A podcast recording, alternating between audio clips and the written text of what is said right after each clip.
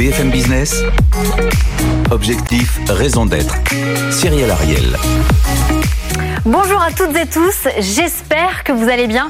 Alors en cette période, elle est notamment propice, c'est pourquoi cette semaine, on vous embarque au cœur de l'océan avec une émission spéciale dédiée aux actions monégasques. Nous recevons alors le directeur général de l'Institut océanographique, mais également le vice-président et CEO de la Fondation du Prince Albert II de Monaco, ainsi que le directeur général de la banque leader monégasque CFM 1 de Suez. Allez, on rentre tout de suite dans le cœur du sujet. Ils sont là, ils sont trois et ils s'engagent. BFM Business. Objectif, raison d'être. Les entreprises face aux défis de la RSE. Et je suis ravie cette semaine d'avoir sur ce plateau et même en visio on va vous consacrer une émission spéciale Océan avec les acteurs monégasques. Alors je suis ravie d'être en compagnie de Robert Calcagno. Bonjour et bienvenue. Bonjour Cyrielle, merci. Vous êtes le directeur général de l'Institut océanographique de Monaco. À vos côtés, il y a également Mathieu Ferragu. Vous êtes le CEO de la banque leader à Monaco CFM 1 de Suez. Bonjour et bienvenue Mathieu. Bonjour Cyrielle Ariel. Et nous avons également Olivier Venden. Vous êtes le vice-président et CEO de la Fondation du Prince Albert II de Monaco. Merci infiniment d'être avec nous à nos côtés, Olivier. Un plaisir. Bonjour Cyrielle, bonjour messieurs. Alors je suis ravie de vous réunir. Alors vous avez euh, tous un point commun. Oui, vous êtes tous situés à Monaco, mais vous êtes surtout des défenseurs et militants de la cause océanographique. Alors en anglais, on appelle ça notamment le SDG 14 ou encore les objectifs du développement durable numéro 14. Alors l'Institut anographique, ça a été fondé en 1906 hein, par le prince Albert Ier de Monaco. Vous agissez en faveur, voilà, pour faire connaître, aimer et protéger l'océan. Vous fédérez de nombreux acteurs, comme les acteurs du secteur économique, éducatif, politique ou encore associatif. Voilà Banque, la banque leader de Monaco, filiale du groupe 1 de Suez, CFM 1 de Suez. Vous êtes le premier employeur bancaire de la principauté et vous avez notamment 400 collaborateurs. Et enfin, la, la fondation du Prince Albert II de Monaco est une organisation mondiale qui existe depuis plus de 17 ans. Vous avez supporté plus de 750 projets et notamment alloué pour cette cause climatique plus de 101 millions d'euros. Alors on va tout commencer par faire un tour de table. Qu'est-ce qui vous unit, messieurs? Quelle est la raison d'être de vos valeurs, de vos institutions? Robert Calcagno. Ah ben, c'est la raison d'être n'a pas changé depuis plus de 100 ans. 1906, la création de l'Institut océanographique avec une mission simple, faire connaître, faire aimer et faire protéger les océans. Et c'était comme ça du temps d'Albert Ier, du temps du commandant Cousteau, et c'est aujourd'hui comme ça sous l'égide de son Altesse Sérénissime le prince Albert II de Monaco. Merci infiniment. Olivier Venden, alors si on parle du souverain, vous qui défendez les valeurs aujourd'hui depuis près de 4 ans notamment en étant à la tête de sa fondation, quelle est votre raison d'être? Alors, la raison d'être de la Fondation est très globale puisque nous sommes là pour faire progresser la santé planétaire. Et pour expliciter un petit peu ces termes, ce serait d'établir la connexion, le lien entre l'océan, le climat et la biodiversité.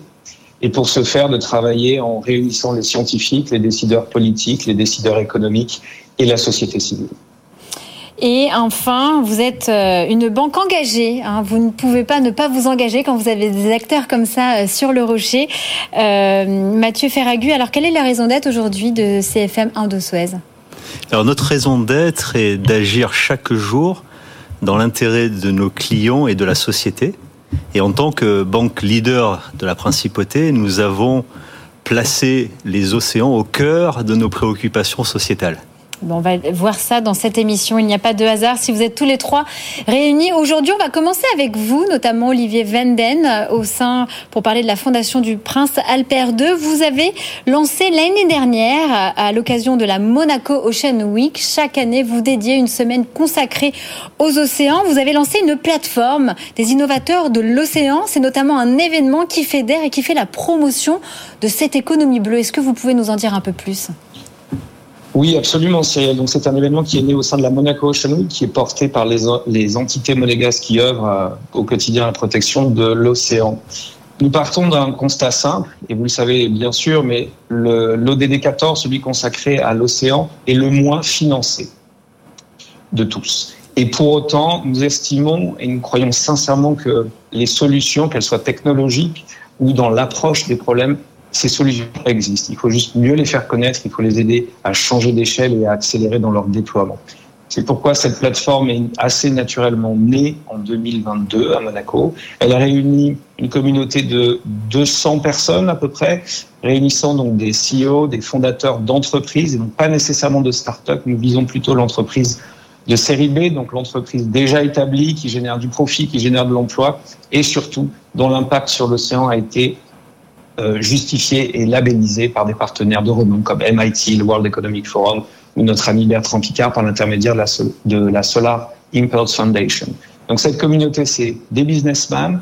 Et dans la salle, vous avez également des fonds d'investissement, des fonds de pension, des banquiers et de grands philanthropes. Le mot d'ordre, c'est échanger ensemble sur les succès, les échecs, les opportunités d'investissement et à la fin de la rencontre, sinon les contrats, parce qu'il n'y a plus aucune réserve à l'investissement. Est-ce qu'il y a un premier bilan? Est-ce que vous pouvez nous donner quelques scoops peut-être, ce qui s'est passé déjà l'année dernière? Oui, alors c'est une communauté assez fermée, il n'y a pas de médias qui assis, donc ce qui peut faciliter énormément les échanges, je dirais, commerciaux et d'investissement.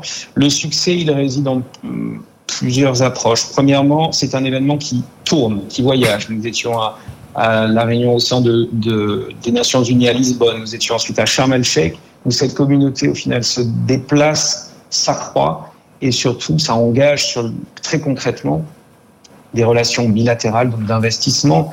Euh, je citerai par exemple le, les très beaux projets donc issus du Earthshot Prize avec qui nous travaillons étroitement. Donc ça c'est le l'équivalent du prix Nobel d'environnement que le mhm. prince William au Royaume-Uni a porté. Donc Mode Plat et Coral Vita qui sont deux solutions dans deux axes totalement différents. L'une c'est un accélérateur pour replanter les, les, coraux, donc 50 fois plus vite dans l'épanouissement des coraux. Et puis Mode Plat c'est une solution alternative au plastique à usage unique dans tout ce qui est emballage. On a donc des solutions très concrètes qui ont une recherche réalisation pour, euh, pour continuer leur croissance. Les marchés sont là. On a vu récemment l'opportunité politique, le moment politique est bien là avec le traité haute mer, avec le, traité de Montréal-Coumille, le 30-30, nous, ce qu'on essaie de pousser aujourd'hui très concrètement, ce sont les formidables opportunités économiques et financières qui existent. Et qui, bien évidemment, va dans le bon sens. Vous faites partie également, vous avez cofondé avec l'Institut océanographique la Monaco Blue Initiative. C'est également un énorme momentum qui se passe sur la principauté. C'est une plateforme de discussion où là aussi, vous réunissez des acteurs de l'océan pour aborder ces défis mondiaux. Comment ça se passe aujourd'hui et quel est le but aujourd'hui de cette Monaco Blue Initiative en comparaison à la Monaco Ocean je pense que Robert Calcagno sera le plus à même de vous en parler puisqu'il est en plateau, mais peut-être très brièvement en introduction, je crois que ça revient à l'aspect très visionnaire du prince Albert II de Monaco. C'est un groupe de réflexion, un think tank qui a été inauguré, si ma mémoire bonne, il y a quand même 14 ans de cela, à une époque où quand même la notion de relation océan-climat n'était pas si connue, pas si établie. L'océan n'était pas nécessairement un sujet euh, ni politique sur la scène internationale et encore moins économique. Donc je crois que là encore, sous l'impulsion du prince, nous avons pu, nous, entités monégasques impliquées, nous réunir autour de ces sujets euh, qui peuvent être politiques. On a parlé des pêches, on a parlé de la mise en œuvre des aires marines protégées durant de longues éditions. Écoutez, merci, merci, merci. Effectivement, on va faire rebondir Robert Calcagno. Alors, dites-nous effectivement comment vous accueillez aujourd'hui et vous contribuez à développer cette Monaco Blue Initiative. C'est vrai. Euh, C'était en 2010, en fait, il y a 14 ans, et le, nous célébrions le centenaire du musée océanographique. Donc, bien sûr, s'appuyer et bâtir sur notre expérience et notre passé est important, mais c'est surtout pour construire l'avenir. Et on a regardé un peu dans le paysage des rencontres, des décisions. Il y a des rencontres scientifiques, il y a des rencontres politiques, il y a des rencontres diplomatiques, il y a des rencontres de chefs d'entreprise. Mais il n'y a pas un lieu où les décideurs se retrouvent ensemble en conclave pour être sensibilisés aux questions de l'océan.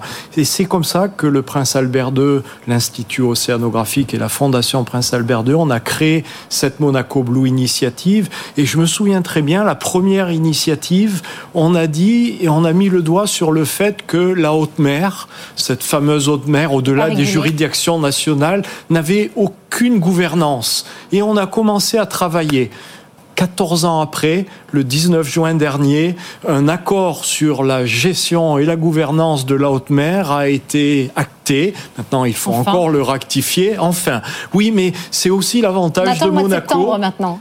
C'est vrai, ratification au mois de septembre, mais on voit l'intérêt du temps long.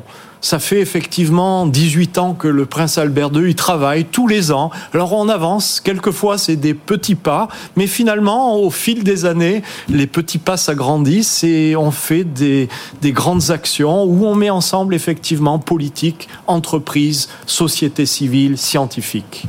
Et parmi les, acteurs privés, nous en avons un également sur ce plateau qui notamment collabore avec vous, avec l'Institut océanographique, c'est CFM 1 de Suez. Et vous, êtes notamment aujourd'hui partenaire avec l'Institut, avec la Monaco Ocean Protection Challenge.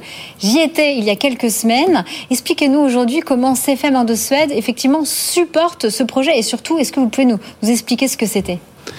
Alors effectivement, nous, nous avons un partenariat avec l'Institut océanographique qui date de 2020, partenariat que nous avons mis euh, en, en musique dans le cadre d'une approche commune et d'ambition commune autour de la protection des océans. En tant qu'institution centenaire, il nous a paru euh, naturel euh, de joindre nos efforts, que ce soit pour mettre en commun des connaissances, des expériences, des expertises. Et cette année, pour la première fois, le Monaco Ocean Protection Challenge, qui est un concours qui vise à impliquer des étudiants et des jeunes entrepreneurs pour développer des solutions innovantes en matière de protection de l'océan, CFM Indo-Suez a participé à la remise d'un prix spécial euh, pour euh, un projet de euh, parmi les projets qui ont été présentés dans le cadre de cette de ce concours. Et aujourd'hui, qu'est-ce qui intéresse de votre point de vue, en tout cas, d'avoir une banque comme la vôtre Et puis on va on va on va, parler de vos engagements, mais à, s'intéresser à la cause des océans et surtout à supporter ces, ces leaders d'aujourd'hui qui sont enfin déjà qui sont déjà des leaders de demain, mais concernant cette protection et cet ODD 14.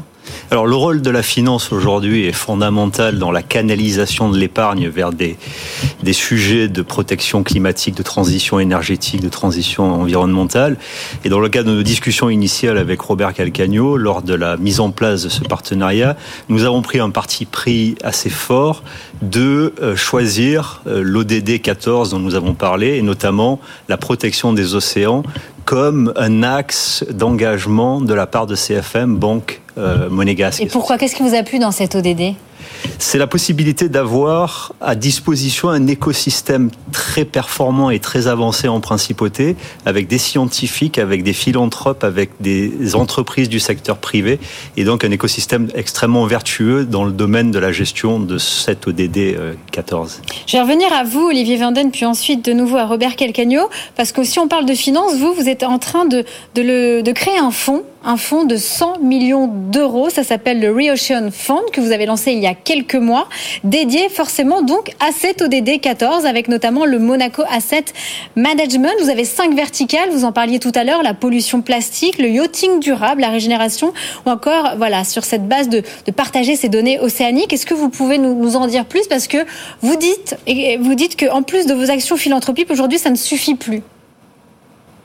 Je crois que c'est le point de départ. Alors, on n'est fort heureusement pas les seuls à le penser. Mais il y a une tendance forte dans le domaine de la philanthropie pour constater deux choses. La philanthropie est un élément crucial, incontournable pour réunir, fédérer, faire avancer des sujets qui ne sont pas si porteurs et emmener, in fine, les, euh, les acteurs, les grands acteurs, les acteurs lourds, notamment dans le monde de la finance, sur des sujets sur lesquels ils n'auraient pas été spontanément. Cela étant, la philanthropie a de très fortes limites, notamment des limites financières. Je reviens au financement de l'ODD 14. Il aurait fallu que nous investissions 175 milliards de dollars par an jusqu'en 2030 pour atteindre l'objectif onusien. Or, aujourd'hui, donc ce sont des chiffres de la période Covid, et nous étions péniblement autour de, de 50 milliards, je crois. Donc, il y a vraiment un gap phénoménal, et sans le secteur privé, sans la finance, on ne pouvait pas l'atteindre. D'où l'idée de lancer un fonds en se en consolidant, si vous voulez, les travaux de notre plateforme que l'on vient de, détailler il y a quelques instants. Une plateforme qui présente des solutions très innovantes, qui fonctionnent, qui ont des labels pour prouver leur, euh, leur impact positif sur les écosystèmes. On s'est dit, allons plus loin, aidons à les financer. Donc vous avez cité cinq verticales. J'ajouterais, je crois que vous en avez une, c'est sur la blue food, donc l'alimentation liée aux produits de la mer. Il y a deux axes dans cette, dans cette approche. Donc c'est bien un fonds de 100 millions d'une durée de vie de 10 ans, un fonds luxembourgeois, article 9, donc c'est le plus haut niveau de transparence en termes d'impact environnemental. Un sourcing des entreprises qui sera mondial. En série B? Évidemment. En série B, oui, tout à fait. Nous privilégions 80% d'investissement dans la série B. On se réserve une possibilité jusqu'à 20% d'aller sur du late seed. Bien évidemment, encore une fois, dans un process assez simple, c'est que le pipeline va durer 10 ans. Donc, on veut miser aussi sur certaines pépites qui pourraient devenir de la série B euh, durant, cette, euh, durant cet espace-temps. L'intérêt de ces cinq verticales, c'est qu'elles ont tout un lien avec la principauté. Donc, les solutions qui seront euh, sourcées au niveau international pourraient, pourront être déployés en principauté, là encore, en jouant notre rôle de vitrine, de labo, d'exemple pour euh, la région méditerranéenne, mais aussi pour le Et puis, nous avons quand même quelques belles pépites en principauté qui ont été incubées. Je pense à des sociétés comme Coraliotech, euh, qui travaillent donc, donc sur les coraux, mais dans deux axes fort intéressants avec un potentiel économique vraiment majeur la cosmétique et l'approche médicinale à partir des coraux. Nous avons également une société qui s'appelle l'Aneva, où on rétrofit des navires au profit du tout électrique. Ils sont passés dans notre matinale, l'Aneva. ah, ben vous voyez, small world, comme on dit. Mais justement, ce sont des entreprises qui sont enracinées à Monaco et qui pourraient, par l'intermédiaire de ce fonds, bénéficier, comme je le disais tout à l'heure, de ces deux approches, changer d'échelle et accélérer leur, euh, leur mise en œuvre au niveau mondial. Merci infiniment. Et justement, on va rebondir, je vais rebondir sur vos propos, Olivier Vinden. Vous parlez de pépites, mais il y a également, par exemple, des filières qui s'accélèrent, notamment au niveau des algues. Robert Calcagneux, vous dites que voilà, ces innovations dans le domaine attirent de plus en plus de financement, favorisant donc cette production durable. Euh, dites-nous un peu plus, qu'est-ce qui se passe au niveau de ces algues? C'est effectivement euh, très intéressant et je rebondis quand même sur la présentation du fonds pour dire, parce qu'on travaille systématiquement à deux échelles. Donc, agir concrètement, créer ce fonds, euh, une centaine de, millions d'euros, et en même temps agir et travailler sur l'écosystème financier, sur les prêts, sur les assurances, sur les, financements internationaux. Et donc, c'est en, en travaillant à ces deux échelles, micro et macro, qu'on arrive à faire bouger les éléments, et notamment, ben, par exemple, Exemple concret, cette filière des algues. Vous savez que l'agriculture sur la terre, c'est extrêmement important et curieusement, bah, ça n'existe pas en mer. On a la chasse, avec la pêche, on a l'élevage avec l'aquaculture, et puis il n'y a pas d'agriculture. Et depuis donc quelques années, nous travaillons vraiment avec des entrepreneurs pour faire se développer cette aquaculture, cette euh, algaculture, la culture des algues en mer, qui est, qui est très bénéfique. On produit. Faites des tests euh, à l'institut, comment ça Bien sûr, on produit de la nourriture, on, on, absorbe du dioxyde de carbone, ça absorbe beaucoup de dioxyde de carbone. Or, les océans, c'est 71, plus de 71% de la surface de la planète qui est en grande partie donc inutilisée par ces. Donc, il y a un potentiel qui est absolument formidable. Ça fait la troisième année qu'on réunit donc ce cluster des sociétés dans le monde qui produisent des algues et on passe vraiment d'une idée de, de, start-up à un, scaling up. Maintenant, l'enjeu c'est de faire grossir les sociétés, de faire grossir la production en améliorant financement, financement equity, financement dette, assurance, régulation. Voilà tout un ensemble holistique et complet. Alors je rebondis également sur vos propos. Qui dit algues dit pas loin des coraux. Et je crois qu'il y a un soutien du Conservatoire mondial des coraux depuis trois ans avec donc euh, CFM 1 de Suez. Mathieu, Mathieu quel est le but de ce conservatoire et comment vous y contribuez? Alors, je ne suis pas un expert de scientifiques du Conservatoire mondial des corail. Ils sont, autour de cette table. Et on travaille ensemble. Je les laisserai s'exprimer Mais il connaît bien Mathieu quand même. Toutefois, ce conservatoire qui est le fruit d'un effort conduit par euh, l'Institut océanographique, le Centre scientifique et la Fondation Prince Albert II, il nous est paru, nous, secteur privé, important de pouvoir contribuer, de pouvoir amener des financements à ce projet. Et donc nous le faisons dans le cadre d'un fonds d'investissement que nous avons mis en place dès 2002 sous l'impulsion du prince Albert II, qui est un fonds, un des premiers fonds de finances durables en principauté.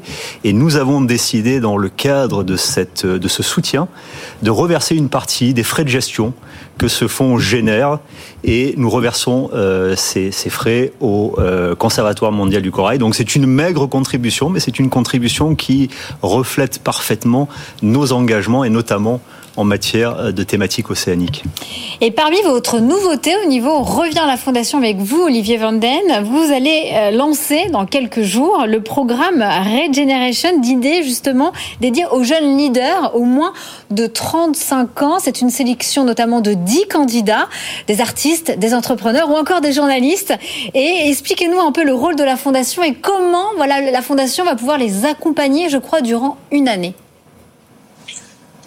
Oui, alors on en revient à cette approche holistique où il faut euh, à la fois, enfin il faut jouer sur tous les niveaux. Donc il y a le niveau local, régional, international, l'investissement pour mettre en œuvre toutes ces solutions, mais il y a aussi un changement d'état d'esprit et donc de préparer la nouvelle génération de, de décideurs. Vous l'avez, vous l'avez dit en substance, mais notre plus-value, si je puis dire, puisqu'il existe quand même beaucoup au niveau international de clubs, de groupes, d'associations et de fédérations de jeunes leaders en devenir, notre plus-value réside dans la sélection holistique. Donc on cherche en effet, et on y tient beaucoup, des jeunes dont les profils vont de la science euh, à l'école de commerce, au journalisme, aux artistes, aux sportifs également. On n'aura pas de critères restrictifs en termes d'entrée, de thème à l'entrée. Par contre, le vrai critère de sélection réside dans l'accomplissement. Et la seule question qui vaut la peine d'être posée à nos candidats, c'est quels sont déjà vos succès, vos accomplissements en termes de conservation ou de durabilité au sens large. Voilà, donc on sélectionne ces jeunes de tous les continents, respectant l'équilibre de genre, en diversifiant au maximum les, parcours professionnels de chacun, grâce à la, à la main de fer de nos partenaires nominateurs. Alors ça va de MIT à National Geographic, à l'Université de Monaco, à l'Université d'Édimbourg, pour ne citer que. Donc on a vraiment un sourcing très fort de nominateurs. Il y a une communauté internationale de 500 personnes pour l'instant. On devrait atteindre le millier d'ici un an. Mais effectivement, 10 à 15 jeunes sélectionnés chaque année pour rejoindre un campus au mois de juillet de deux semaines en principauté de Monaco, euh, en partenariat avec l'INSEAD et l'Université d'Édimbourg, pour les former donc au leadership, à la communication, au management multiculturel, à la négociation internationale. Ça, c'est pour l'approche un peu -hmm. plus pédagogique. Bien évidemment, beaucoup d'études de cas et surtout, et surtout l'ajout de euh, masterclass euh, de grandes personnalités, qu'elles soient scientifiques ou du secteur privé. Nous allons inaugurer d'ailleurs le campus avec Paul Polman, qui viendra nous, nous parler de leadership, de courage. Et je, voilà, connaissant le parcours de Paul, qui était donc euh, Très pour le grand inspirant, public l'ancien CEO de Unilever, il y a beaucoup de choses à apprendre d'une interaction avec euh, une personnalité de ce calibre-là. L'accompagnement, comme vous dites, va se poursuivre au-delà du campus pour ces jeunes, car outre la formation et la mise en réseau, nous souhaitons les accompagner encore 12 mois, notamment en relations publiques, c'est-à-dire ce sont des jeunes avec un potentiel un niveau d'expérience et d'expertise absolument remarquable. Ce qui leur manque, vous savez, c'est le last mile, comme on dit en anglais, c'est le dernier kilomètre. Comment nous, en tant que fondation, on peut les porter au niveau supérieur. On mise beaucoup sur ces jeunes qui, d'ici 2 à 5 ans, vont atteindre des postes clés, des positions clés, que ce soit en centre de recherche, ministère, entreprise, et nous souhaitions vraiment euh, les mettre en réseau et les, et les aider à accéder à l'étape euh, supérieure. Et on a hâte de voir le profil de ces candidats. Il nous reste très peu de temps, messieurs, mais je vous posais une question voilà, de manière assez globale. Euh, comment aujourd'hui, est-ce que c'est facile, Robert Calcagno, de fédérer ce secteur privé? Alors peut-être que de votre prisme monégasque, oui, mais euh, plus largement, est-ce que c'est compliqué? Et surtout, voilà, d'un point de vue, tous ces acteurs, on le voit, ils sont là pour réduire notre empreinte carbone, notre empreinte océanique. Quelles sont les solutions selon vous? Et comment vous vous préparez au sommet de l'océan horizon 2025 ce, n'est pas simple. Et effectivement hier soir encore nous avions une réunion importante pour préparer dans deux ans maintenant, euh, ce sommet de l'océan des Nations Unies qui se déroulera à Nice, mais aussi à Monaco pour le forum du secteur privé et qui va vraiment regarder ces questions de, financement. Il faut aligner tout le monde dans la même direction. Et c'est vrai que quelquefois l'intérêt à court terme des entreprises est, est contraire à un intérêt à long terme de l'humanité, mais à long terme, tout se rejoint. Et je crois que des entreprises comme CFM Indo-Suez et le groupe Crédit Agricole l'ont bien connu. Merci de ce partenariat. Mathieu Ferragu, voilà, effectivement, comment on fédère le secteur privé et vous, qu'est-ce que ça vous apporte aujourd'hui de, voilà, de supporter euh, la Fondation du Prince Albert II ou encore l'Institut euh, monégasque océanographique? Est-ce que voilà, ça, vous voyez que ça, ça prend de plus en plus, très rapidement? Oui, il y a urgence, c'est évident, on le dit tous. Et, ces, partenariats nous apportent une satisfaction immense. Et au nom de nos investisseurs, nos grands investisseurs privés, nous sommes satisfaits de voir qu'ils sont réactifs et qu'ils sont très intéressés à cette cause. Et c'est un, grand espoir pour nous tous. Et qu'est-ce qu'on peut vous souhaiter, Olivier Vanden? Très rapidement, on n'a plus le temps. Qu'est-ce qu'on peut vous souhaiter? Ce qu'on peut souhaiter, c'est pas qu'à nous, c'est qu'on réussisse notre pari. On a très très peu de temps. 30% il faut aider, donc à horizon 2030. 30% de la terre et de la mer protégés d'ici 2030. Il faut donc pousser les, les bonnes approches, les solutions innovantes, car il nous reste peu de temps. Mais le monde avance dans le bon sens. Il faut juste aider et, avoir un effet de levier important et puis un partage et une réflexion collective comme vous l'incarnez, notamment tous les trois sur ce plateau dans cette émission. Merci infiniment à vous trois, messieurs, euh, pour avoir enrichi euh, et élevé le débat, et notamment sur cette ODD 14 qui est malheureusement pas le premier. Euh, voilà, il y a encore beaucoup de chemin à faire, mais quand il y a une intelligence collective, on voit que ça va dans le bon sens. Merci infiniment, Robert Calcagno, Olivier Vanden et Mathieu Ferragu pour avoir été mes invités cette semaine. Merci beaucoup. Je vous donne rendez-vous la semaine prochaine à la même heure. D'ici là, prenez soin de vous. Au revoir. BFM Business. Objectif, raison d'être. Les entreprises face aux défis de la RSE.